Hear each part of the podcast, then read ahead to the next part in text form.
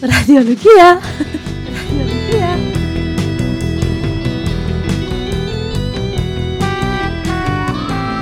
Cu și despre radiologi. Bună ziua și bine ați venit la podcastul Radiologia, unde încercăm să scoatem radiologia din beci. Astăzi o avem ca invitată pe uh, Oana Marica, uh, pardon, Oana Rațiu, medic radiolog cu rădăcini în Fundeni, în prezent uh, în Belgia. Pe Oana o știm toți din Fundeni ca o persoană simpatică și prietenoasă, nu zicea niciodată nu atunci când aveam nevoie de ajutor, chiar dacă asta însemna să se încarce foarte mult cu sarcini care nu erau ale ei. Dar o făcea cu mare seriozitate și toată lumea o îndrăgea. Nu ne-am văzut de un car de ani, așa că mă bucur mult să te aud, Oana, chiar și așa de la distanță. Bine ai venit! Bine te-am găsit! Bună ziua tuturor! Ce faci, Oana? Cum e în Belgia? Mai cum să fie, e ok. E ok? E ok. Sunteți, sunteți prin case? E lockdown? Cum e? A, Este un fel de lockdown, în sensul că suntem prin casă, toate restaurantele, magazinele, totul e închis, au rămas numai magazinele de bunuri esențiale, cum le numesc ei, uh, deschise. Ai voie să te miști, dar în anumite condiții, în sensul dacă te duci în parc, te duci numai cu familia și te mai poți întâlni maxim cu doi prieteni cu mască și cu distanțiere socială, normal. Uh, în rest, uh, e, nu că e recomandat, este obligatoriu teleworking-ul aici. De pildă, soțul meu lucrează din martie în teleworking, ceea ce nu este foarte ușor. Eu merg la spital că, na, se la zi. Mer- mergi, mergi în fiecare zi? Mai nu, uh, merg în fiecare zi în sensul în zilele în care lucrez. Da, merg. Și am mers. Așa, ok. Și în spital cum e? e sunt spitalele pline? E... Măi, cam este. Am înțeles, că, am înțeles că Belgia trimite pacienți prin Germania, da, pacienții au început gravi. să trimite. Sunt anumite zone. În primăvară, zona flamandă a fost uh, super încărcată și epidemia a fost în floare, iar Valonia a cam scăpat, ca și regiunea Bruxelles, știi? Acum, epidemia, bineînțeles, este în floare în Valonia și în regiunea Bruxelles. Ca urmare, spitalele din aceste zone sunt supraîncărcate. Aici e un pic sistemul diferit. Aici nu avem numai spitale COVID și altfel de spitale. Aici fiecare spital are o, își deschide secții COVID pentru că și spitalele sunt un pic organizate altfel, ai alte circuite. Știi? Păi, a, a, nu că ai alte circuite, ai circuite, ceea Exact. ce la noi în România e mai greu să ai circuite, că spitalele sunt așa de vechi că nu s-a gândit nimeni la momentul construcției lor, că ele trebuie să aibă din construcție niște circuite. Iar acum ce se întâmplă la noi cu așa zisele circuite, astea sunt niște povești. Circuitele Știu. la ei sunt niște, sunt niște săgeți pe jos care îți spun că pe aici intri și pe aici ieși, dar pf, aia e tot. E, e o glumă, din păcate. Da, și de, de asta au ales varianta cu, cred eu, că au ales varianta cu spitale Da, dedicate COVID. și Numai că, probabil că au și încurajat mai ales spitalele pavilionare să fie COVID, pentru că acolo poți să desfășori un pic altfel uh, activitatea, știi? Da, exact. Numai că spitalele pavilionare, să mă ierte Dumnezeu, dar Sunt horror, știu. arată, arată ca în timpul războiului sau ca înainte de război. Uh, mi-aduc aminte de spitalul de la Stejăriș din Brașov, spital de TBC, da? Uh, am făcut rezid- uh, studenția pe acolo și știu prea bine ce am văzut la televizor acum după 20 de ani. Băi, nu s-a schimbat nimic, adică este îngrozitor că te uiți și ai o senzație de deja vu în condițiile în care în 20 de ani lumea asta s-a schimbat ea cu totul și spitalele alea au rămas exact așa cum erau acum 20 de ani. E destul de trist. Ia spune-mi un pic, uh, dar radiologia în Belgia cum e așa față de, față de România? Cum, cum te simți tu ca radiolog acum? Mai, ca radiolog, eu mă simt ok. În primul rând, medicul în general este altfel văzut aici, în Belgia. Medicina este respectată. Nu, acum o să intrăm și pe partea un pic politică din punctul meu de vedere. Nu Chiar sunt, te rog. nu sunt atâtea articole în presă despre cât de rău au făcut medicii, ce rău au făcut, cum au făcut. Îți dai seama, lucrurile nu sunt perfecte nici aici și ei sunt oameni, că vorba aia, latura umană e la fel peste tot. Și ei sunt medici care fac rău, să zicem, dar nu sunt atât de mediatizate cazurile. Ca urmare, omul are un respect pentru medic. Pacientul are un respect pentru medic. Eu m-am simțit respectată din totdeauna de când am început să lucrez în Belgia, în condițiile în care la început abia puteam lega două cuvinte în franceză. Dar, cât, cât ți-a luat să înveți franceza ca să te simți cât de cât confortabil? Mai, uh, am învățat prin cursuri, dar nu este deloc același lucru. Una e să urmezi un curs chiar online sau să mergi să urmezi un curs cum am urmat eu la Alianța Franceză și alta este să te apuci să lucrezi 8 ore, 9 ore pe zi și să vorbești non-stop franceza. Cu ce, cu, ce ai încep, cu, cu ce ai început? Cu de toate sau ai început cu ecografie, cu mai radiografie? Nu, am cu... de e, ecografie standard și CT am început. Cel mai greu e la ecografie. Că trebuie să vorbești cu pacientul, da, exact. da, cred. Aia mi s-a părut și mie cel mai nasol, că la CT, na, până la urmă scoți un rezultat, la rază ești tu cu radiografia, dar la ecografie... Exact. Dar așa am învățat. Mi-a fost greu la început.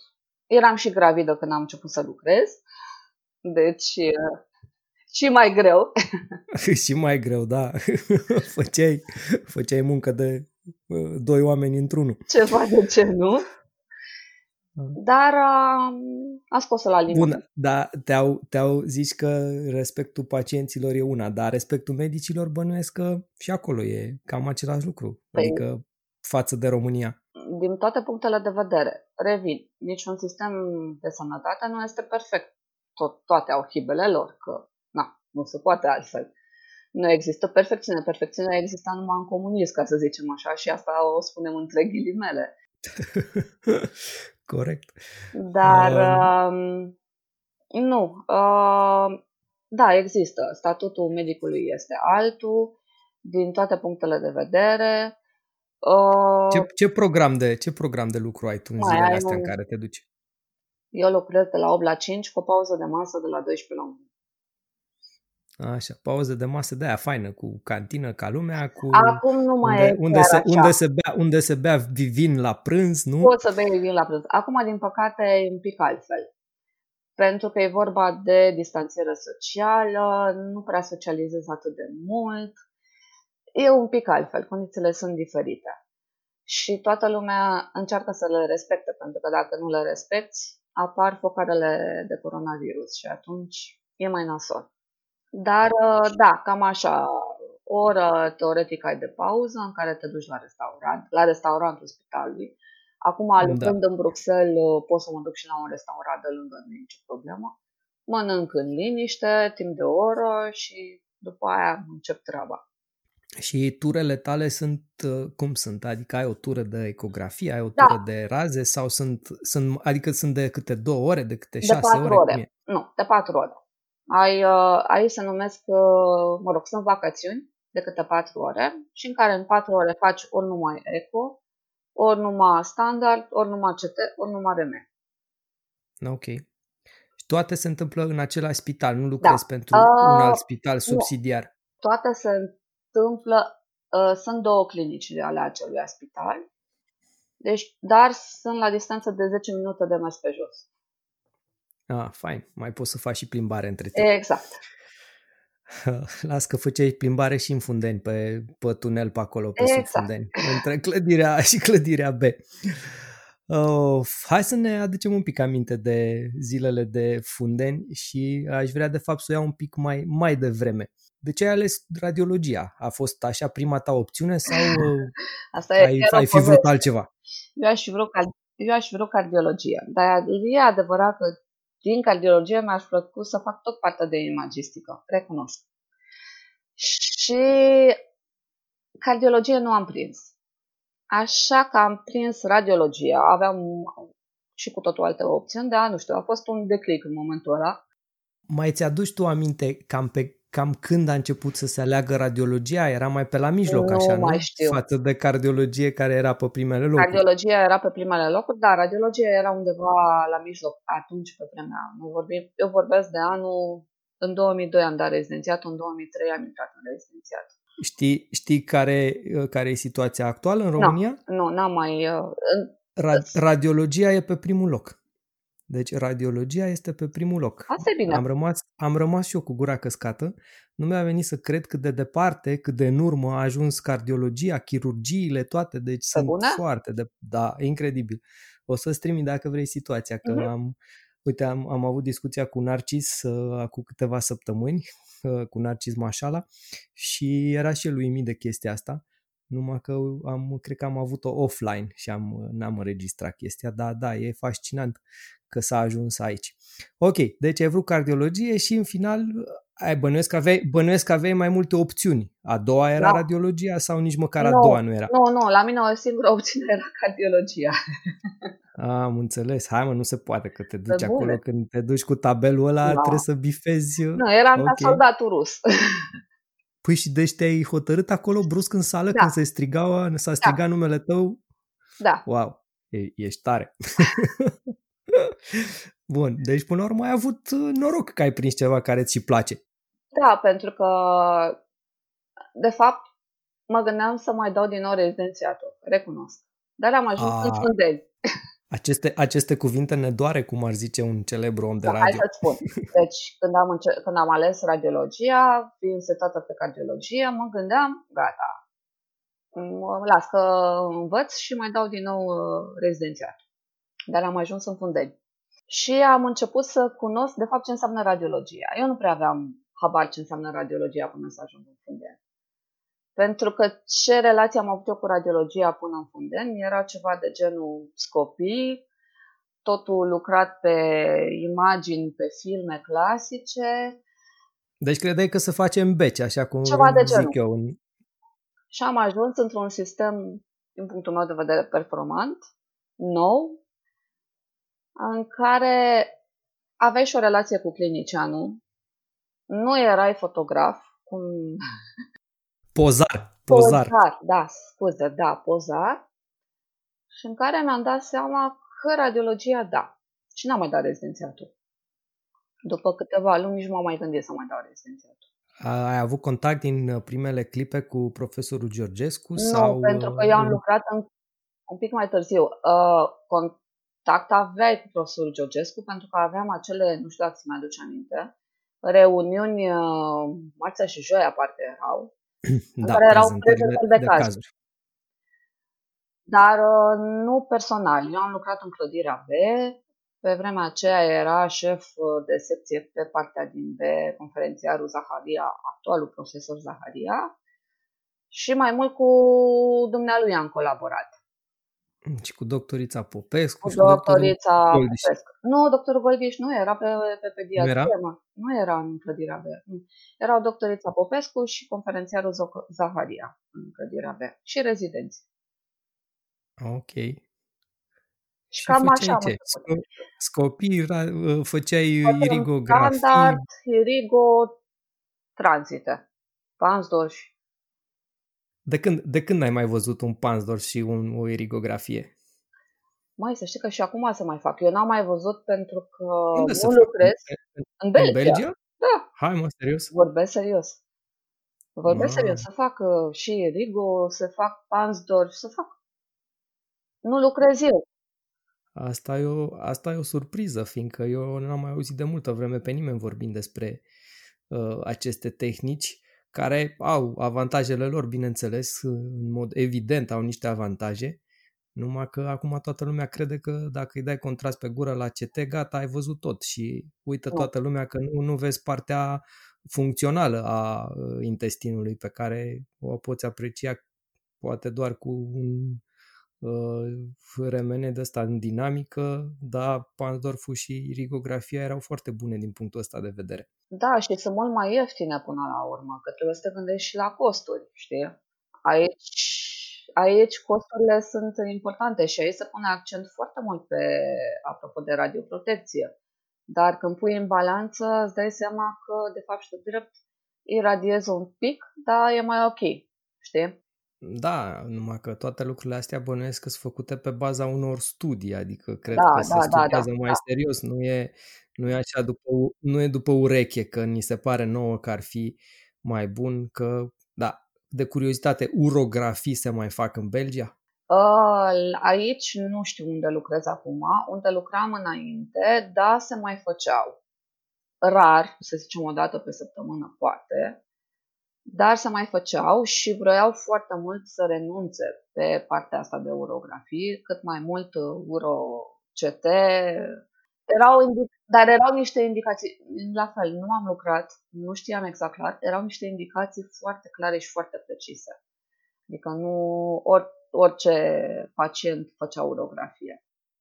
Că asta, asta, sincer, mie chiar mi se pare un, o, o aberație să continuăm urografiile când avem CT low dose, putem să facem cu doză minimă. Erau niște indicații foarte clare pentru chestia asta și cazurile erau radisime. Ca să... Ok. Hai să revenim la Fundeni. Până la urmă, deci primii doi ani ai făcut acolo, în clădirea B, C? Uh, la un moment dat m-am mutat și în clădirea A, am făcut uh, standard și în clădirea A. Cert că eu am făcut cam 2 ani și 3 luni am făcut de standard, că așa era atunci. La sfârșitul celor 2 ani și 3 luni a dat examen de standard cu profesorul Șerban da. și recunosc că am fost a treia pe an. Bravo! Deci ai intrat direct la CT, conform regulilor. Nu, n-am intrat nu. direct la CT, nu. Ah, te-a păcălit Georgescu. N-am intrat direct la CT, am rămas până la urmă pe partea de chirurgie eu. Pe telediagnost și pe ecografie pe chirurgie împreună cu Mirela. Am înțeles. Da. Și de acolo, acolo a început iubirea mea. Iubirea ta pentru chirurgie. Da, acum sunt, sunt curios așa, sunt curios așa dacă mai mult ai iubit tu chirurgia sau mai mult ai iubit chirurgia pe tine.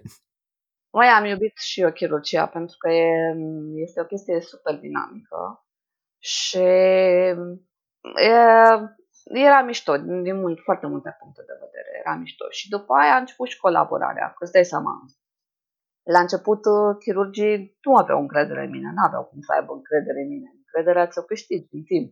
Și chestia asta am reușit să o fac, de adevărat, cu sprijinul, cu sprijinul lor, am învățat foarte multe de la ei, eu am învățat și sper chestii de la mine, cu sprijinul Mirelei și cu răbdarea lor.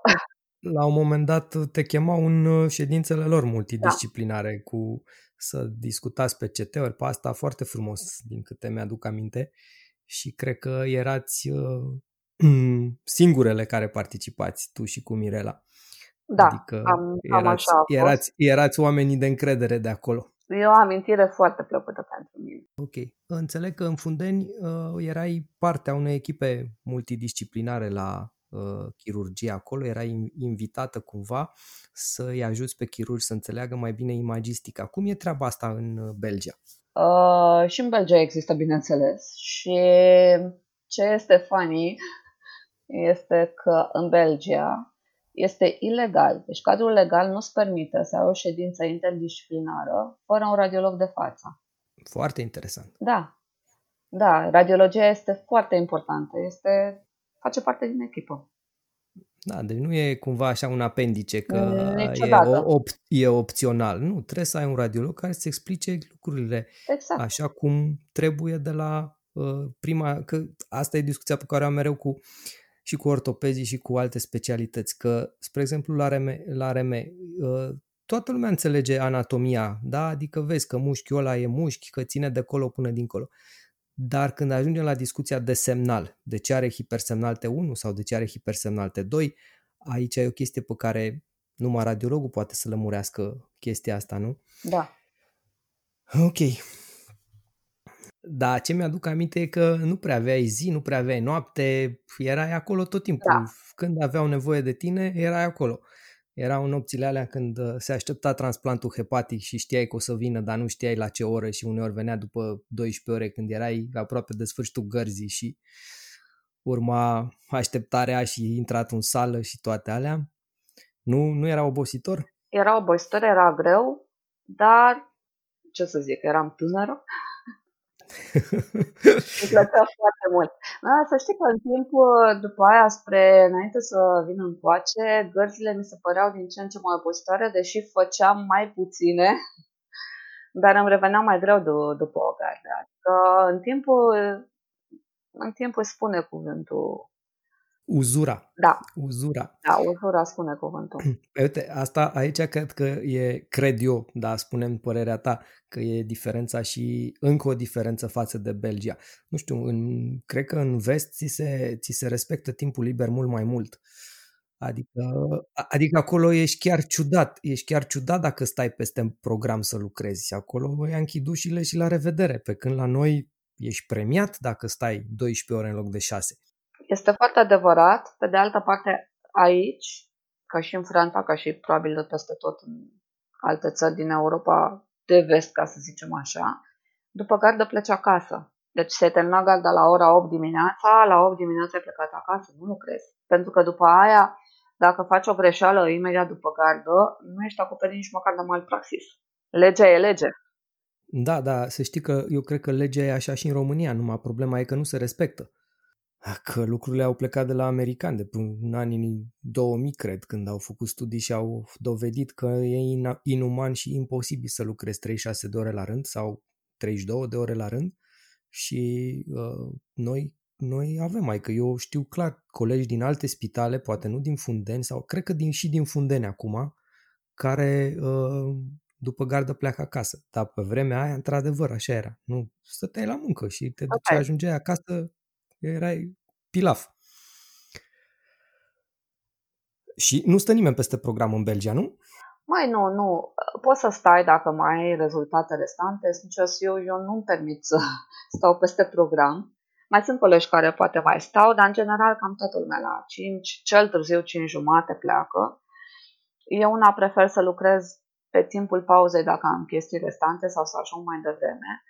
Pentru că e normal, după aia trebuie să vin acasă și să petrec un pic de timp cu, cu filmul, știi? Că... Da, normal. Mai ales, de, mai ales că am înțeles că ai, ai avut o perioadă în care ai condus și 180 de kilometri în fiecare zi. Cu el. Cu el în mașină, bravo, fantastic. O să iasă pilot de curse din băiatul tău. Să știi că e, e pasionat de mașini, se uită cu taică la Formula 1, e pasionat. Nu, no, păi aia, de, de acolo cred că îi se trage. Uite, apropo de statul ăsta peste programe, mi-au aminte în, în Anglia când am, când am lucrat eu acolo în 2009, 2009, da, oleu, acum o, via, o, acum o viață întreagă, eu, eu eram obișnuit că, na, după program stau și eu, mai citesc ceva, avea o bibliotecă faină acolo cu ultimele cărți din toate felurile și ziceam, mai stau și eu liniștit, e liniște, nu mai te bate nimeni la cap. Bă, ce vorbești? Că ăștia stingeau luminile și închideau ușile, aveau uși din alea cu magnet, știi, care apăsai pe buton și se închideau aproape toate odată. Mamă, și m-am speriat. Prima oară am crezut că o să rămân închis în spital acolo, că alea nu se deschideau decât pe partea cealaltă. Aoleu, să vezi cum îmi strângeam lucrurile și o zbugheam din spital să nu mă prindă închisul ușilor pe acolo. Am aflat după aia că aveai pe unde să ieși, dar prima oară m-am cam speriat. Da, deci ă, asta este cu chirurgia. Deci eu clar mi-aduc aminte cel mai mult de tine de uh, cum te chemam disperat în ajutor când mai era câte o colecție pe spatele ficatului sau câte o chestie de aia postoperatorie în cabinetul ăla mic al lui Mirela de sus de acolo și ce relaxare era când aveam o gardă în care eram cu tine, că știam că hai că am un, am un backup la ecografie, că aia, nu știu, ecografia mie și în continuare mi se pare dificilă ecografia de, de burtă. Eu nu, mai, eu nu mai fac, recunosc, eu sunt pe musculoscheletal acum, dar uh, mi se pare că trebuie multă, multă experiență și, a, a, uite, asta vreau să zic, apropo și de irigografie și de Pansdorf. Uh, știi că noi începeam cu asta, începeam să facem în anul 1 și 2 de rezidențiat, când de fapt astea sunt lucruri care eu cred că îți trebuie cea mai multă experiență. Trebuie să ai în cap o grămadă de imagini și o grămadă de situații pe care trebuie să le acumulezi în timp și sunt foarte puține cărți și materiale în clipa de față, fiindcă nu mai, nemai practicându-se la scară largă, nu mai găsești așa ușor cum găsești acum cărți de CT și RM pe peste tot. Iar când o auzeai pe doamna doctor Popescu ce interpretări dădea da. imaginilor lor, wow, ziceai, doamne, câte sute și mii de astfel de cazuri a văzut. Da. Și... Bun, și până la urmă așa, tu cum simți ca rezidențiatul ăsta din, din Fundeni? cel mai important moment pentru tine, așa, când te-ai simțit tu cel mai, nu știu, împlinită, fericită sau, nu știu, a fost un astfel de moment? Deci, uh, Mirela a plecat uh, într-o supra-specializare în Italia pentru două luni. Eu eram în anul 4 de rezidențiat. A fost în, în ianuarie a plecat și am rămas eu să colaborez cu chirurgii, să mă ocup de toată partea de ecografie, de toată partea de transplant. Uh, eram în anul 4 de rezidenția, știam eco și standard. Habar n-aveam CT sau RN pentru că nu făcusem stagii. Uh, și a fost un moment decisiv. Pentru că a fost foarte greu. Foarte interesant că mie, eu am făcut ecografia după CT și e, e, cred că e cu totul alt proces de gândire când faci întâi ecografia și după aia uh, CT-ul sau invers, nu știu, uh, parcă mi se pare foarte greu să faci ecografia fără să fi făcut CT-ul înainte. Nu, e foarte ușor. Pentru mine a fost foarte ușor și a fost mai logic. Ok. Am învățat, ideea este că în momentul în care vezi la CT, vezi un pic altfel, la eco trebuie să gândești printr-o altă prismă. Nu gândești prin prisma CT-ului, pentru că secțiunile sunt un pic altfel la eco, știi foarte bine. Și dacă le înveți de la început cum sunt secțiunile la eco, după aia ți mai și mie una mi s-a părut și mai ușor să mă orientez la CT. Păi a, asta vreau să zic, că da, cred că în funcție de cum începi, gândirea ta are alte modalități de a înțelege lucrurile, exact. nu neapărat mai, poate mai ușor sau mai greu, dar în mod clar altfel. Eu gândeam numai secțional și când îmi înclinai sonda un pic oblic, aoleu, eram pierdut. Mai... Da. Exact. Uh, și uh, atunci a avut cred că în primul weekend, a avut loc un transplant. M-am dus, am văzut artera intraoperator și după aia a început urmărirea postoperatorie. Și a fost foarte challenging pentru mine. Îl avem ca backup și susținător pe Mihai Lăsaru. Pentru mine a fost foarte challenging pentru că nu reușeam postoperator în primele zile să-i văd artera, artera pacientului. N-avea nicio problemă o săra cu pacient, doar eu nu reușeam să o văd. Era super frustrant pentru mine pentru că vinea Mihai și parcă așa din ușă arunca sonda și punea direct pe arteră. Iar eu nu vedeam nimic. N-am văzut, știi că în bancul ăla nu vede, n-a văzut uh, în uh, prima zi cu nimic, a doua zi nimic, a treia zi jumate cu ochiul drept. Uh, cam așa eram și eu. Și săracul profesorul Irinel Popescu se învârtea pe lângă mine și cred că era îngrozit. Când mă vedea cum dar, pe de-o parte, cred că era super încântat când vedea că în momentul în care am dificultăți, apelez întotdeauna la cineva cu experiență. Și chiar mi-a și zis, dar este bine, domnișoara Oana, să începem cu, un, că ați început cu un caz greu.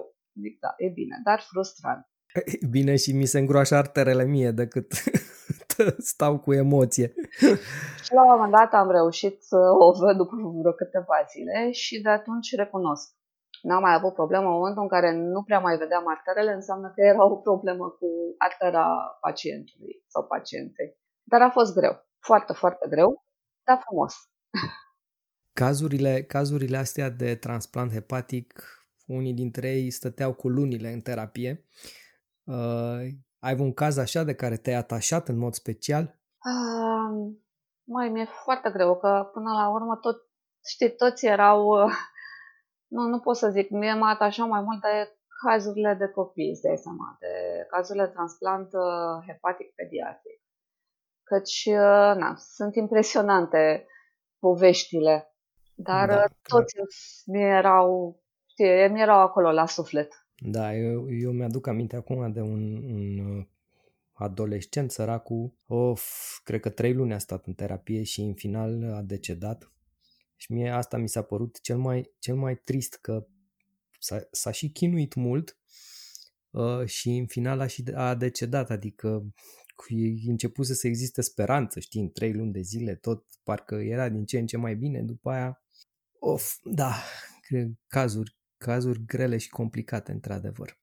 Bun, și s-a întors Mirela și uh, tu te-ai simțit, te-ai simțit împlinită că ai putut să-i ții locul cu da. succes până la urmă cu succes, cu insucces, dar am putut să-i țin locul. Și după aia mi-am continuat uh, rezidențiatul, CT, RM, și un pic am făcut, am avut un stagiu de vreo 6-7 luni pe la Matei Balș. Și ți-a, ți-a, nu ți s-a părut greu CT-ul și remeu după atâta eco? Ți-au plăcut din prima sau ziceai, of, la naiba, mai bine pun o sondă pe pacient și gata? Nu, CT-ul mi-a plăcut din prima, remeu în continuare este greu, pentru că este greu. Ai atâtea imagini pe care să le interpretezi, să trebuie să te uiți pe atâtea imagini.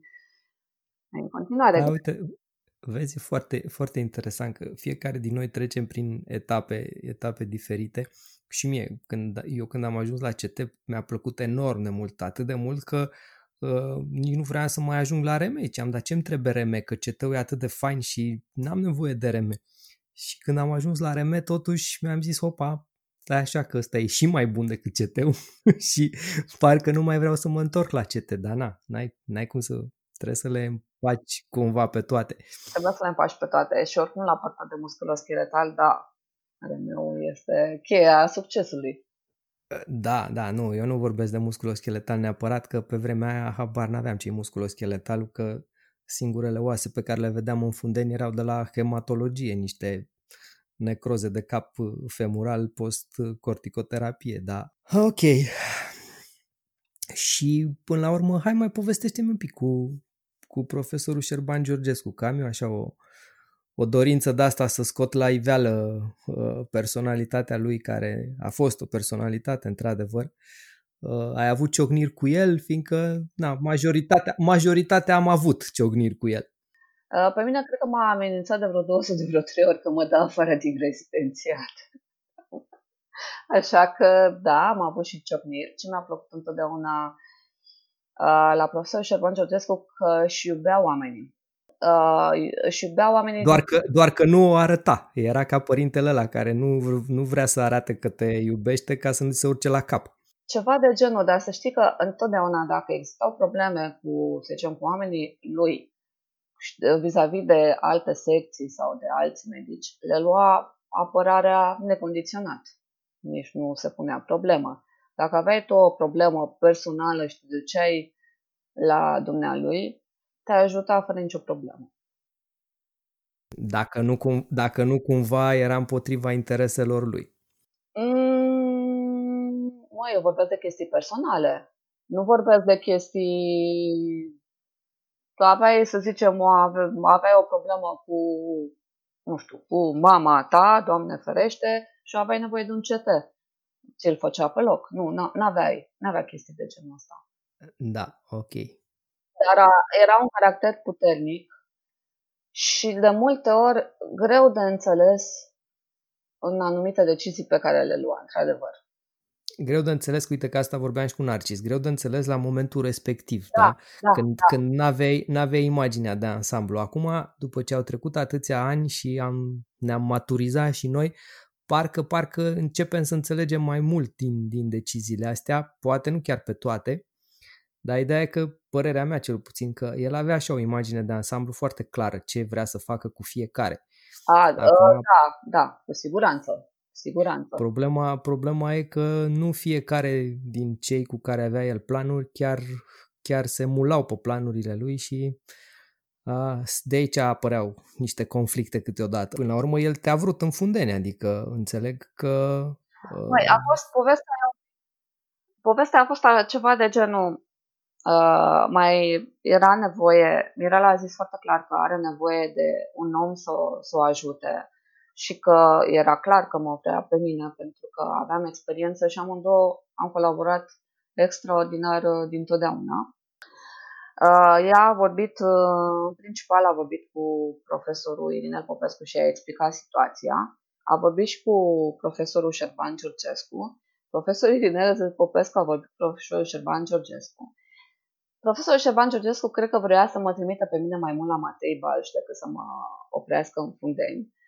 Dar venind toate așa, probabil că na, s-a venit din perspectiva, a zis e ok, măcar avem, uh, știi, da, știi care e cea mai funny parte a acestei istorii? Mi-am dat uh, specialitatea, toată lumea a vorbit cu profesorul Șerban Georgescu, numai nu vorbise.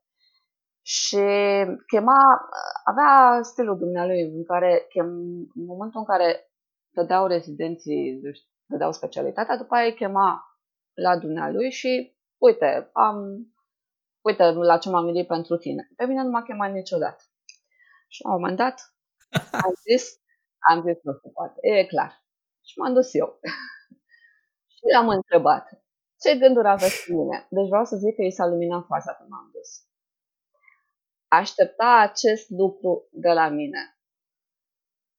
Deci în momentul în care i s-a, luminat, i s-a luminat fața, m-am dus și a zis, da, uite, pentru tine trebuie să scoatem un post pe partea de chirurgie și de aici a pornit totul. De aici a pornit totul, respectiv că ai petrecut câteva luni bune în Fundeni, fără, fără post. Ai făcut muncă, muncă de volun, voluntar, cum s-ar zice. Pentru că la momentul respectiv, managerul de la momentul respectiv nu vrea să scoată niciun post, deși erau posturi disponibile. Încăpățâna să scoată. Și era un întreg circ între profesorul Șerban Georgescu și manager. Da, pot, să, pot să-mi imaginez pot să-mi imaginez. Știu că o perioadă au fost uh, blocate posturile după, imediat după criza din 2008-2009, dar după aia lucrurile s-au relaxat și s-ar, da. fi putut, uh, s-ar fi putut scoate, da. Fix în 2008 am fost, la începutul anului 2008. După care a venit postul, am dat examen din, uh, cred că 1 iunie. Deci practic, tu, deci practic tu veneai la spital ca și cum erai angajat a spitalului, dar de fapt erai voluntar. Da, practic. Da. Timp de, și din, din ce ai trăit? Ai lucrat și în privat în vremea aia? Sau îți trimitea mama și cu tata bani? Din ce îmi trimiteau și ai mei. Deci în privat încă nu începusei să lucrezi? Nu. Când ai început să lucrezi în privat? Mai am început să lucrez la un moment dat 2008-2009. Uh, eu sunt deloc uh, din Giurgiu. Ai mei locuiesc în continuare în Giurgiu. Și există o clinică privată acolo care aveau nevoie de un om pentru vinerea după amiază, o chestie de genul ăsta. A, deci era deci privat, nu era de stat, ok, am înțeles. Privat.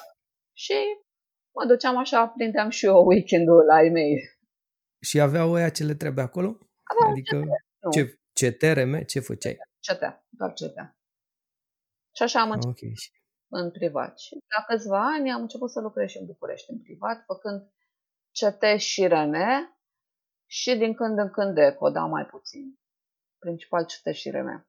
Da, asta e o cale mai atipică, că majoritatea, după terminarea uh, rezidențiatului, încep cu ecografia, că e singura pentru care ai uh, competență.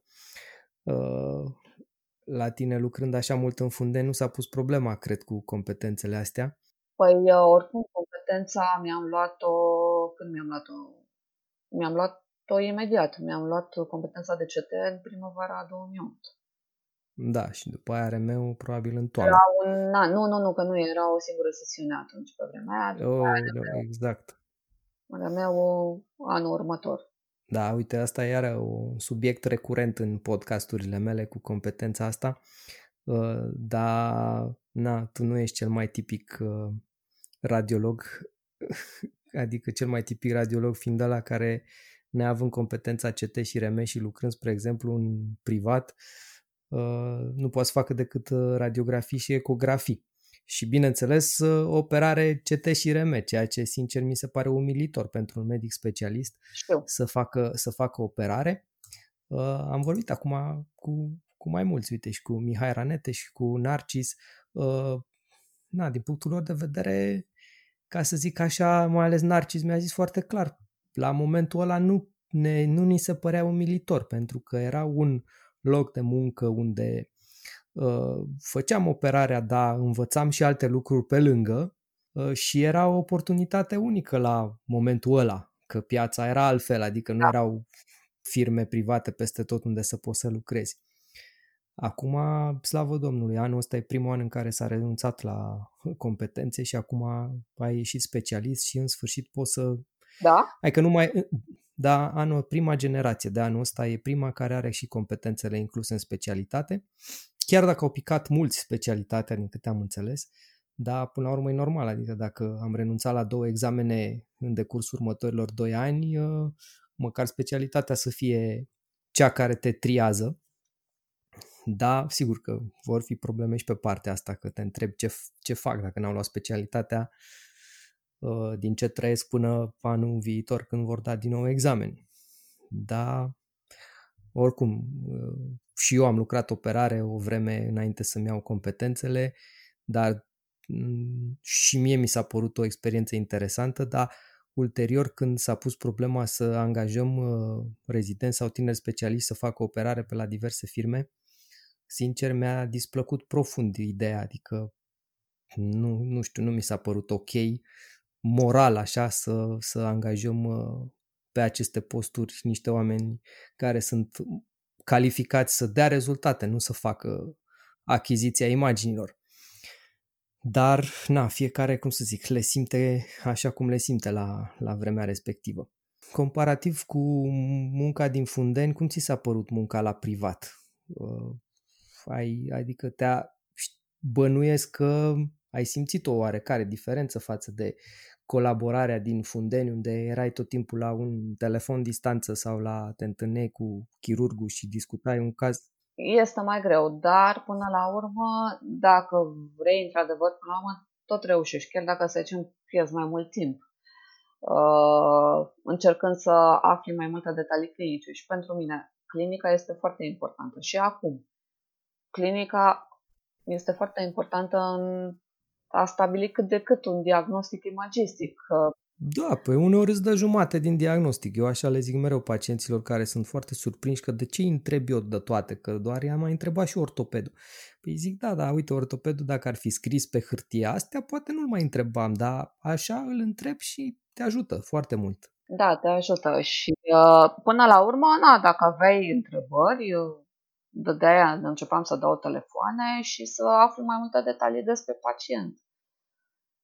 Și asta era mai mult de muncă pentru mine, așa puteam să fiu descriptivă și era mai ușor, pac, pac, descurcă-te cu, cu el, dar sunt genul de om care nu pot lăsa lucrurile chiar așa.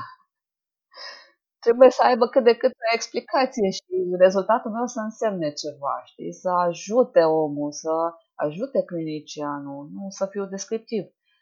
Am, era o vorbă, știi, profesorul Șerban Giurgescu avea o vorbă. Când nu știi despre ce este vorba, atunci rămâi descriptiv. Da, exact. Asta știm, știm, știm cu toții. Păstrez chestia asta în continuare. Dacă într-adevăr bat capul cu o chestie, am toate de datele clinice, la habar n-am despre ce, că mai sunt și cazuri de genul ăsta, atunci da, rămân descriptiv, dar nu rămân descriptiv pentru toate protocoalele, că asta înseamnă că nu mi-am făcut treaba cum trebuie părerea mea. Da, uite, mie mi se pare foarte important și asta e o chestie pe care prima oară m-am întâlnit în Franța cu ea, uh, să răspunzi ca radiolog la, la o întrebare sau la mai multe întrebări. Da, știi, întrebările alea trebuie uh, adresate. Adică medicul trimițător, uh, nu nu-mi place să folosesc medicul clinician pentru că și noi radiologii suntem tot clinicieni, dar medicul trimițător trebuie să spună ție o întrebare. Doamna doctor Oana, Uh, are apendicită sau nu are apendicită. Nu să scrie pe biletul de trimitere rog CT abdomen pentru dureri uh, difuze. Că aia nu te ajută cu absolut nimic. Nu ți-a restrâns în niciun caz uh, diagnosticul sau aria în care tu trebuie, trebuie să cauți. Și foarte puțină lume pune întrebări țintite în uh, medicina noastră, dar în fundeni, da, era mai simplu. În fundeni, clar, te întreba, mă, are colecție sau nu are colecție? Și are colecție acolo unde l-am operat sau este în altă parte? Să știi că nici în Belgia lucrurile nu sunt uh, foarte simple.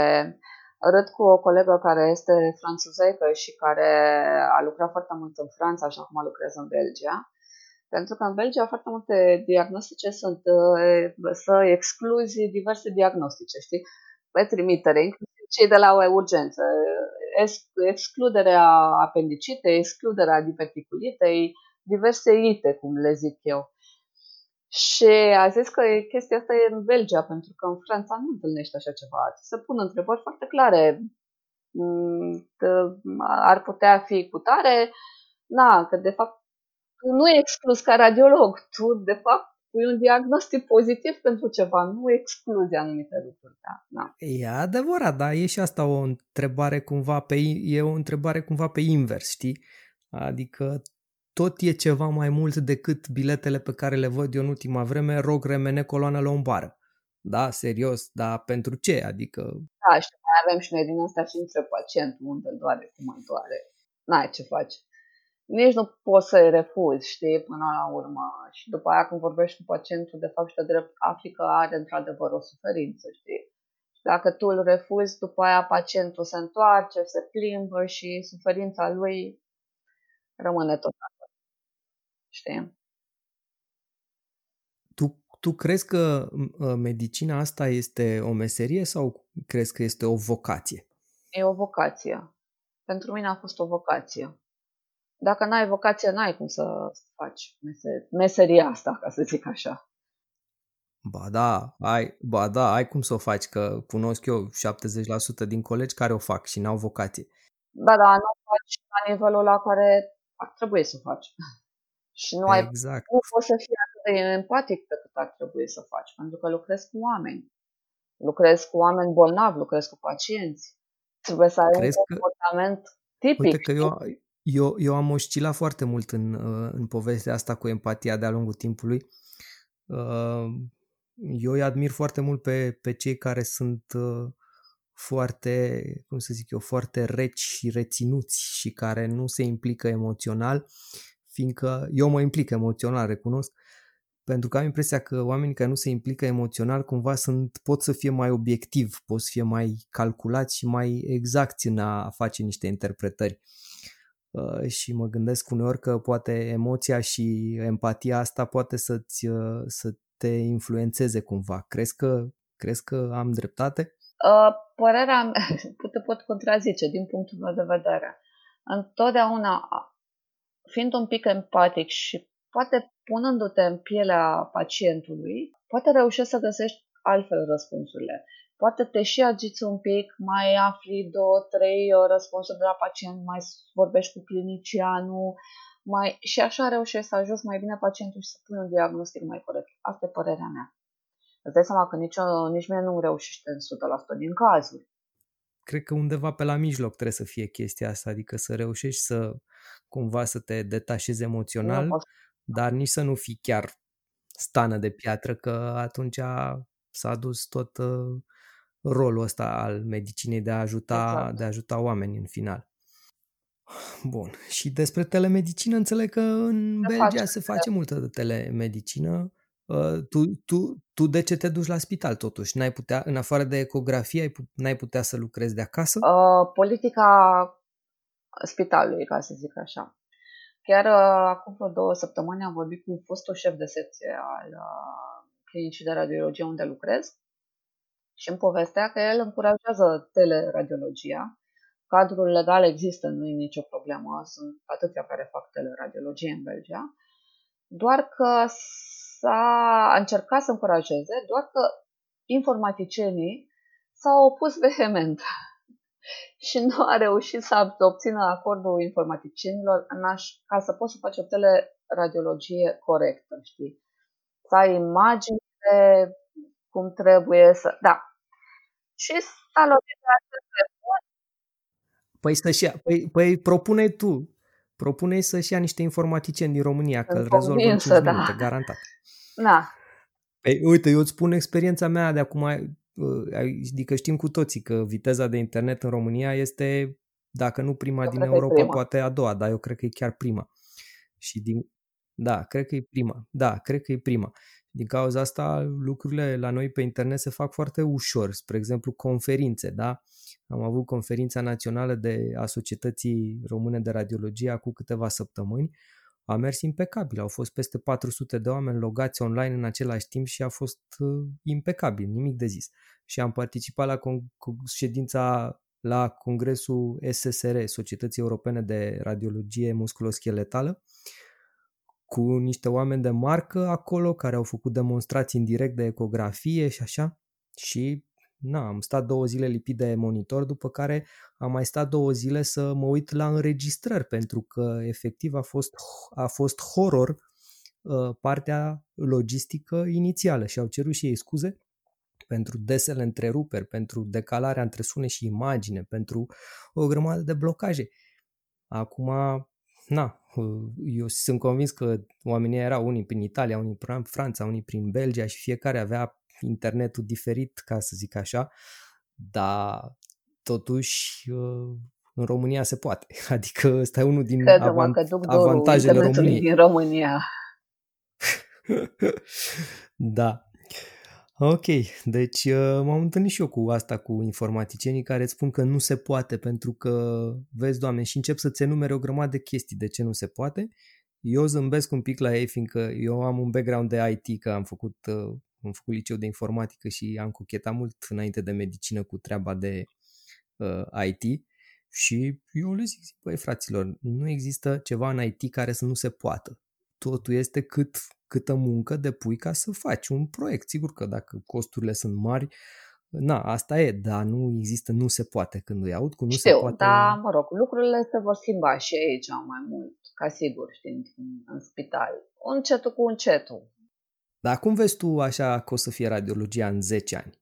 Crezi că o să stai numai acasă? Crezi că o să stai numai la spital? Apropo, fo- fo- folosești, folosești inteligența artificială la spital? Există uh, nu, un soft care nu, să te ajute? Nu, uh, la momentul ăsta nu. Ai avut, ai avut contacte nu, cu softuri de astea, de AI? Că sunt o parte din radiologi care sunt foarte reticenți în a le folosi. Ideea e că totuși sunt niște costuri, spitale unde am lucrat și înainte și acum sunt tot spitale publice, cu neap- nu neapărat resurse limitate, au, au resurse, dar na, trebuie să justifici foarte bine momentul în care uh, achiziționezi anumite softuri. Că uite, eu acum am aflat așa tangențial că nu e chiar area mea de, de, de lucru, uh, că au apărut acum niște softuri care, apropo de COVID, uh, care îți calculează volumetric leziunile de COVID, cât la sută din plămân uh, ocupă și mi se pare o chestie fantastică, fiindcă aia clar nu poți să o faci ochiometric decât cu niște estimări foarte, foarte grosolane, iar softul ăsta deja răspunde la întrebarea clinicianului, care pentru el am înțeles că e foarte important să, să-i spui Așa cât e. la sută din plămâni e afectat. Și aici văd că Institutul NASTA folosește un astfel de soft, care înțeleg că e o colaborare de asta europeană intercentre și sunt foarte încântați de, de povestea asta și după aia am văzut că da, tu ai, tu ai acolo contact cu pacienți de COVID, da, adică dai CT-uri de, de torace? Sunt spital, sunt în terapie intensivă, sunt, pentru că ți-am zis, fiecare spital își deschide o unitate COVID pe care și-o deschide mai întâi cu câteva patru, după care și-o extinde în funcție de un plan național care este în Belgia și în funcție de numărul de cazuri, numărul de internări, numărul așa, se extinde activitatea spitalelor uh, pe secțiile de COVID. Uh, și în momentul în care o zonă este supraaglomerată, un spital este supraaglomerat, atunci încep transferurile, ori în Belgia, ori în afară. Uh, de pildă în Belgia, cam în zona Liege, este destul de, o zonă destul de afectată, și probabil că au preferat, fiind aproape de granița cu Germania, probabil că au preferat să, uh, să transfere un pic în Germania câțiva pacienți. Da, uite, asta e foarte interesant despre România, că a fost întrebat Arafat, cred că chiar ieri, dacă avem posibilitatea să transferăm pacienți afară în condițiile în care noi suntem acum aproape de limita de sus a ocupării paturilor din terapie intensivă. Bineînțeles că a fost un răspuns foarte evaziv, din care n-am înțeles nimica, dar acum după tragedia de la colectiv deja Avem știm cum stau lucrurile, că da, efect exact, adică bine că Belgiei nu este teamă și rușine să transfere pacienți de colo-colo, că de fapt e interesul pacientului, uh, iar noi uh, o să vedem la momentul respectiv. Păi suntem la momentul respectiv, din păcate. Adică... Deci am ascultat o știre la radio, drumul meu spre serviciu, spre spital, în care, mă rog, acum în Belgia nu mai știu câte cazuri sunt prin terapie, dar sunt și în Belgia în jur de 1000 cazuri de terapie intensivă. În martie auzisem că totuși Belgia dispune cam de 2000 de locuri în terapie intensivă uh, pentru, mă rog, pentru destinate COVID, că ai și alte patologii pe care, din păcate, trebuie să le rezolvi. Uh, dar Acum, la radio auzisem ceva de o estimare că Belgia e pregătită să aibă până la 2800 de paturi de terapie intensivă, special pentru, trata, pentru tratamentul pacienților COVID. Ceea ce mi se pare wow pentru o țară de 11 milioane de locuitori. Iar paturile de terapie, normal, că nu înseamnă numai un pat, nu înseamnă numai paturi, înseamnă tot. Înseamnă oameni, înseamnă aparatură, înseamnă, înseamnă oameni. oameni, înseamnă oameni medici, înseamnă oameni asistenți, înseamnă orice orice. Știi? Și mi s-a părut, wow, 2008. Da, și Ro- România la, dou- la 18-19 milioane cât are, acum o lună aveam maxim 900 de paturi. Acum, cumva, într-un mod care eu cred că e artificial, au crescut numărul de paturi pe la uh, 1200 acum, așa ca să mai pariez când o să ajungă să zică că sunt 1200 la ATI, o să zică că a mai găsit 200 de patru pe nu știu unde. că trebuie tot timpul să pui în balanță. De fapt, asta trebuie să faci, pui în balanță, știi? Că ai și alte cazuri pe care, din păcate, trebuie să le tratezi. Știi că asta e. Păi aia e, aia e tragedia e cea mare okay. că... Trebuiau, nu știu, mă rog, e greu. E foarte greu să iei decizii, dar, într-un fel, cred că Belgia a învățat din experiența din martie eu nu-i laud pe belgieni, că belgenii uh, nu sunt de lăudați, sunt genul de popor mai de genul lasă-mă să te las mai rău ca românii.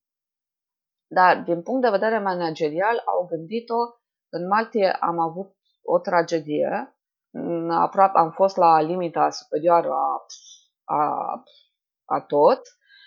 Uh, hai să încercăm și probabil că au gândit-o la valul 2 hai să mai vedem ce mai facem, de unde mai facem rost de paturi, de oameni, de aparatură, de, de toate. Da, aici e, este clar că lumea, ce zice lumea acum așa în mare, este că noi n-am învățat mai nimica din tragedia din... E adevărat că noi n-am avut o tragedie în primăvară. Noi am avut foarte light cu pacienții de COVID. Păi da, că s-a închis tot, că oamenii au respectat din cauza fricii, din cauza amenzilor sau din ce cauză, dar ideea este că ne-a, ne-a dat timp să ne pregătim și acum constatăm după Așa. 8 luni de zile că nu prea suntem pregătiți. Și nu suntem pregătiți că nu avem de unde să scoatem doctorii ăștia, fiindcă doctorii ăștia nu se fac. Nu se fac de azi pe mâine cum cumperi un pat de, de acolo dincolo. Nu, trebuie să-l, trebuie să-l creezi, trebuie să-l înveți. Și mai interesant, apropo de situația asta de pacienți care sunt neglijați de, dacă nu au COVID, este că acum s-a, a, a, s-a țin, a fost nevoie să se dea o hotărâre sau o ordonanță, nu știu ce, uh, prin care spitalele sunt obligate să primească pacienții indiferent de patologia lor. Da? Pentru că, deși sună absurd, fiindcă orice spital trebuie să primească un pacient bolnav, dar realitatea tristă era că dacă tu anunțai la salvare sau le spuneai la camera de gardă că ai febră tușești, uh, deja ăia se dădeau la o parte, se făcea gol, în, gol în, în jurul tău și te trimiteau, nu, nu, nu, nu ești de noi, trebuie să te duci la un spital COVID. Și uh, acum au renunțat în sfârșit la chestia asta, adică au renunțat. Acum s-a zis, zis negru pe alb, trebuie să-i primiți. Îți dai seama ce putem citi printre rânduri, fiindcă nu avem informațiile exacte despre asta, că nu le vorbește nimeni, dar printre rânduri putem să citim foarte clar că au existat pacienți care au fost efectiv refuzați la tratament sau la internare pentru simplu motiv că erau suspecți de COVID și că n-au avut ce să facă cu ei. Acum deja e, e medicină de război de aici încolo. Totuși există niște tratamente, există niște protocoale terapeutice, pe care, care sper că sunt și în România. Aici există niște protocoale terapeutice. Aici e foarte adevărat că formele ușoare și medii se tratează acasă, dar ții legătura cu medicul de familie, telefonic, că medicul de familie nu trebuie să vină în față. Și medicul de familie te întreabă cum te simți, ai dificultăți de respirație. Dacă ai dificultăți de respirație, da, te duci la un spital duci la o cameră de urgență. Nu contează la ce cameră de urgență. Toate te vor primi. Pentru că la camera de urgență se face un triaj înainte să ajungi, se face testare sau deja dacă ești pozitiv, poți să suni și să zici, da, sunt pozitiv, nu mă simt bine și există un alt circuit al pacienților COVID și ești internat. teoretic la orice, alt, la orice spital. Toate spitalele, cel puțin din, din Bruxelles, au posibilitatea de a interna pacienți COVID până la urmă. Da, acum aici lucrurile s-au făcut cu bocanci. Acum, după noua hotărâre... Au și medicația necesară. Au și tot. Întrebarea este în România, peste tot în fiecare spital, există un protocol terapeutic pentru uh, cunoscut pentru pacienții COVID sau pentru cei cu diverse boli asociate, că și asta e important. Pentru că după aia e o răspundere ca medic că de ce n-ai tratat corespunzător pacientul? Păi n-am avut cu ce. Da, exact discuția de malpraxis pe care am avut-o cu uh, conferențiarul Nanu acum o săptămână într-un podcast. Încă nu, e, încă nu l-am publicat, urmează. Uh, nu ai nicio scuză că nu există materiale sau că ești supra-solicitat sau că ești obosit. Doctorul răspunde individual. Prin urmare, ești cumva obligat, sigur, dacă e vina spitalului că nu ți-a pus la dispoziție medicația care trebuie, uh, spitalul răspunde el, numai că tu ești obligat ca medic să faci o chestie în scris, să spui conducerii spitalului, uite, asta ar trebui să fac, asta, cu asta trebuie să tratez, voi nu-mi puneți la dispoziția asta, prin urmare eu fac tot ce pot. Numai că în haosul ăsta de acum nu știu dacă lumea face și se gândește la lucrurile astea, că din păcate, conform legii, ești medic, răspunzi individual. Da? Asta nu mi se pare deloc ok. Am să spun o chestie. În Belgia, eu sunt, am fost angajat salariat al unui spital. Spitalul mi-a plătit malpraxisul răspunderea. Acum sunt angajat, sunt independent, dar sunt angajat al spitalului. Spitalul îmi plătește în continuare malpraxisul. Eu nu am nicio răspundere pe, pe chestia asta. Știi? Spitalul îmi plătește tot. Da, știu, aici sunt niște anomalii majore, uh, mai ales că polițele de asigurare din uh, România de malpraxis deocamdată au excludere specială pentru COVID.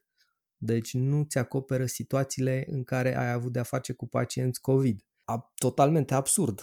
Au băgat asta la începutul pandemiei, că intra la pandemie, știi, și pandemia este o excludere de la toate chestiile astea, cel puțin în România. Și după aia au băgat și specific chestia asta, că inclusiv COVID.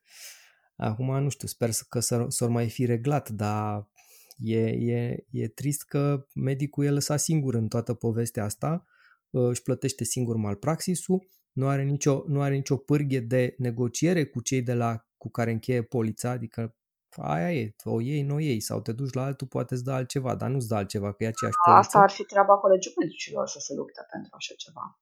Da, așa cum zicea și Narcis, Știu. ce să mai așteptăm noi de la Dar colegiul asta medic? este treaba colegiului medicilor.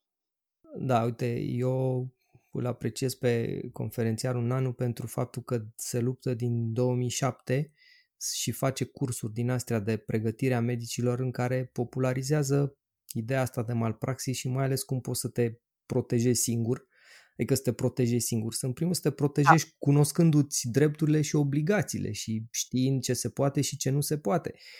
Că mai departe, sigur că s-au făcut presiuni de-a lungul timpului și acum polițele de malpraxis totuși sunt ceva mai extinse și cumva mai poți să alegi lucruri în plus, să zici ok, plătești ceva mai mult și mă protejezi ceva mai mult dar așa, nu știu dacă pentru Belgia e valabil, dar pentru Olanda știu, spre exemplu, că procesele astea de malpraxis nu sunt uh, publice, iar sumele care sunt date ca despăgubiri sunt secrete, în felul în care să nu cum să nu existe o spirală a despăgubirilor, știi, că dacă află unul că, a, uite, pe ăla l-a despăgubit cu un milion de euro, a, păi dar eu cer două milioane, că la mine e mai rău. În România, din păcate, lucrurile astea le afli din presă și, într-adevăr, sumele de despăgubire au început să fie exorbitante uh, și mai mult de atâta se face pușcărie. Mie asta mi se pare o problemă majoră.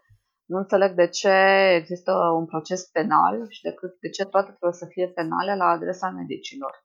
Deci asta nu pot să înțeleg. Asta nu poate să înțeleagă nimeni și de asta se fac, uite, acum s-a făcut o asociație în apărarea medicilor, tot cu conferențiarul Nanu pe acolo prin conducere și se, s-a luat legătura cu societățile profesionale medicale și se încearcă să se facă niște lobby și niște presiuni să se schimbe un pic legea, că aici e problema. Legea asta exact. e. Suntem unici exact. în lume cu așa ceva vor să pleca. facem. Trece pandemia, vor pleca medici în continuare. Pentru că Nu te supăra la cum văd Păi- eu în presă lucrurile. Eu locuiesc în Belgia la momentul ăsta. Dar am acces la informație și la media din România. Și la cum văd eu că se pune problema. Pe foarte mulți vor pleca după aia, vor spune, lăsați-mă în pace. Vor pleca ca din pușcă, pentru că acum s-a, s-a, se creează o presiune că acum nu poți să pleci nicăieri dacă ai vrea, că n-ai, se închid granițele, sunt situațiile care sunt. S-a prelungit perioada de preaviz, cred că la trei luni din cauza pandemiei, nu mai poți să pleci tu de azi pe mâine cum plecai. Dar când o să se termine, și mai ales după experiențele care unele dintre ele cred că sunt horror acum în pandemie, cred că vor pleca foarte mulți. Vor zice, băi, mie mi-a ajuns, eu nu mai vreau să mă prindă încă o dată o situație din asta de criză în România, fiindcă România nu știe să gestioneze crizele. Și atunci mergem într-o țară în care, chiar dacă nicio țară nu e perfectă, Ești dar un pic mai protejat, măcar ai, știi? ai alte șanse. Ca pacient, că, Doamne ferește, poți să devii și pacient. Bine, asta e, asta e partea, asta e partea cea, mai, cea mai tragică, știi? Toți o ascundem undeva într-un, într-un colț al creierului și zici, lasă că uh, până o să ajung eu pacient poate se mai îmbunătățește ceva, dar uite, eu îmi zic asta de 20 de ani și nu știu, din punct de vedere al pacientului, parcă nu s-au schimbat lucrurile. În spitalele de stat, acum când au ieșit, au ieșit la iveală lucruri cu pandemia, ce fel de spitale există și cum există în țară, că noi am trăit în bula noastră de săpun aici în București, unde totuși se fac lucruri, adică spitalele arată civilizat și chiar dacă mai sunt probleme, uh, nu sunt în niciun caz probleme cum sunt cu spitalele din, din, din provincie. Mă gândesc la spitalul ăla din Brașov, Stejăriș, mi se face pielea de găină, adică Na, spitalele alea care n-au nici, n-au nici termopane la geamuri, care n-au încălzire, n-au apă, n-ai toaletă, n-ai, adică și unele dintre ele ar putea fi asimilate cu niște grajduri. Acum, deci să înțeleg din discuția asta, Oana, că nu prea te întoarce în România. Mai atins. Ideea este Te-am că atins. sufletul e întotdeauna acolo, pentru că am familia. Familia mă refer la părinții mei, părinții soțului, uh, sora și familia soțului. Fratele meu nu este în România, fratele meu de, deja a plecat de mult înaintea mea în state. Uh, plus, uh, eu am o familie uh, destul de mare, cu multe verișoare primare, de, cu nepoți și care sunt acolo. Deci sufletul meu va fi tot timpul acolo. Nu mai zic prieteni. Dar știi cum e, stai și te uiți, eu una stau și mă uit la copil și mă gândesc că el uh, nu a cunoscut, mă rog, nu are decât un an și 10 luni, dar până la momentul ăsta nu a cunoscut o altă realitate. Cunoaște realitatea belgiană. El e cetățean român cu, na- cu rezidență în Belgia. Și la momentul ăsta mă gândesc că pentru el e mai bine să stăm aici. Nu știm ce vom face peste câțiva ani. Habar n-am. Vom vedea. Văzând și făcând. Acum, chestia asta cu familia, sigur că e de înțeles, dar pe de altă, dacă n-ar fi pandemia, tu Da, ai fi da. la două știam ore cu distanță pandemia de România. Te gândești, că, îți dai seama, ne- n-am mai fost în România din ianuarie și nu ne-am mai văzut familia tot din ianuarie, că nici ei n-au mai putut să vină încoace. Nici noi n-am mai putut să mergem acolo și nu că n-am mai putut că nu se circulă, că până acum se circulă, dar îi supunem noi unui risc. Și te gândești întotdeauna la chestia asta. De ce să-i supui unui risc? Exact, exact. Și plus de altceva, dacă, Doamne ferește, se întâmplă acum ceva cu familia, nu ai cum să-i ajuți Da. fie din Belgia, fie din România. Că n-ai acces în spital, nu te lasă să stai cu ei, nu mai, nu mai poți să faci nimic din ce făceai. Dar, mă rog, situația asta o să, o să treacă, dar, na, până la urmă, pe termen lung, distanțele s-au micșorat mult în, în Europa. Dar asta cu sufletul, da, n-ai ce să faci. Sufletul e acolo unde e. 40 de ani am trăit în România. De sufletul tot îți rămâne acolo, știi? Vrei, nu vrei. Mă, eu vreau să spun că eu nu sunt, recunosc, nu sunt un mare patriot. Cine mă știe, știe prea bine ce vorbesc. Dar eu n-am iubit România mai mult niciodată decât atunci când am fost în Anglia. Deci când am fost în Anglia printre străini, nu știu, se vedea România altfel de acolo. Da? După aia când te întorci iar în România și iară te lovești de lucruri care sunt învechite și de niște mentalități din astea de, de dinozauri, uh, e, e din nou greu. Vedem, o vedea la momentul respectiv. Uite, ne apropiem de final cu podcastul ăsta. Dacă ai tu așa ceva să le transmiți uh, tinerilor radiologi sau tinerilor care acum se fac radiologi, ce, uh, ce le spune? Le spune că, din punctul meu de vedere, adică eu sunt exemplu cel mai potrivit, pot să zic, ne dorim să, să fac radiologie, uite că am ajuns și o fac cu pasiune. Uh, radiologia este ceva frumos, minunat, dar să nu o faceți niciodată singuri. Uh, să o faceți întotdeauna într-o echipă, pentru că într-o echipă, în primul rând, progresezi, având un feedback pozitiv sau negativ. Întotdeauna vei învăța din acel feedback. Uh, și în, uh, sună cam poetic așa, uh, să faceți în, uh, să faceți pentru pacient. Nu interpretați uh, numai niște imagini, că sunt niște imagini, gândiți-vă că acela este un pacient. Foarte frumos și foarte corect. Așa. Și dacă ai putea să le transmiți un mesaj dinozaurilor din radiologia românească, ce le spune că lucrurile se schimbă întotdeauna, la câțiva ani se schimbă și că ei oricum au plecat, au ieșit, au avut contact cu exteriorul.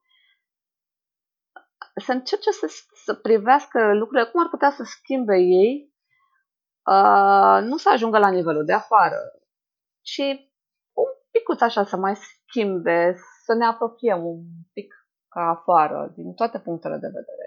Și din punct de vedere de educațional și din punct de vedere radiologic.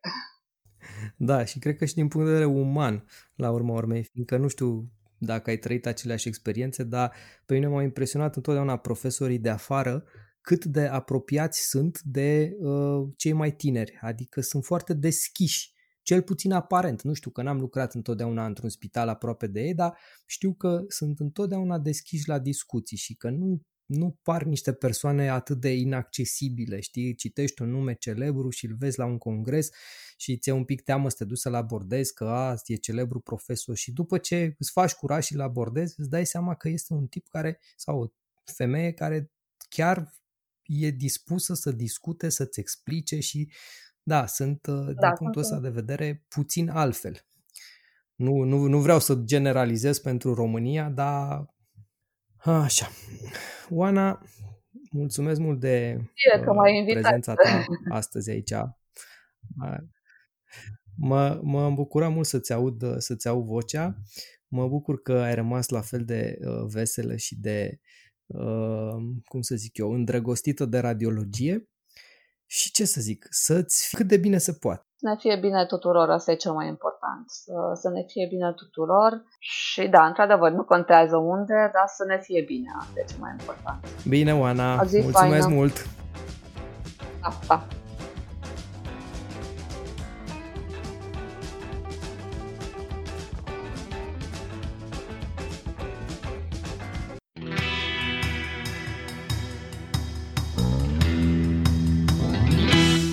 Radiologia! Radiologia!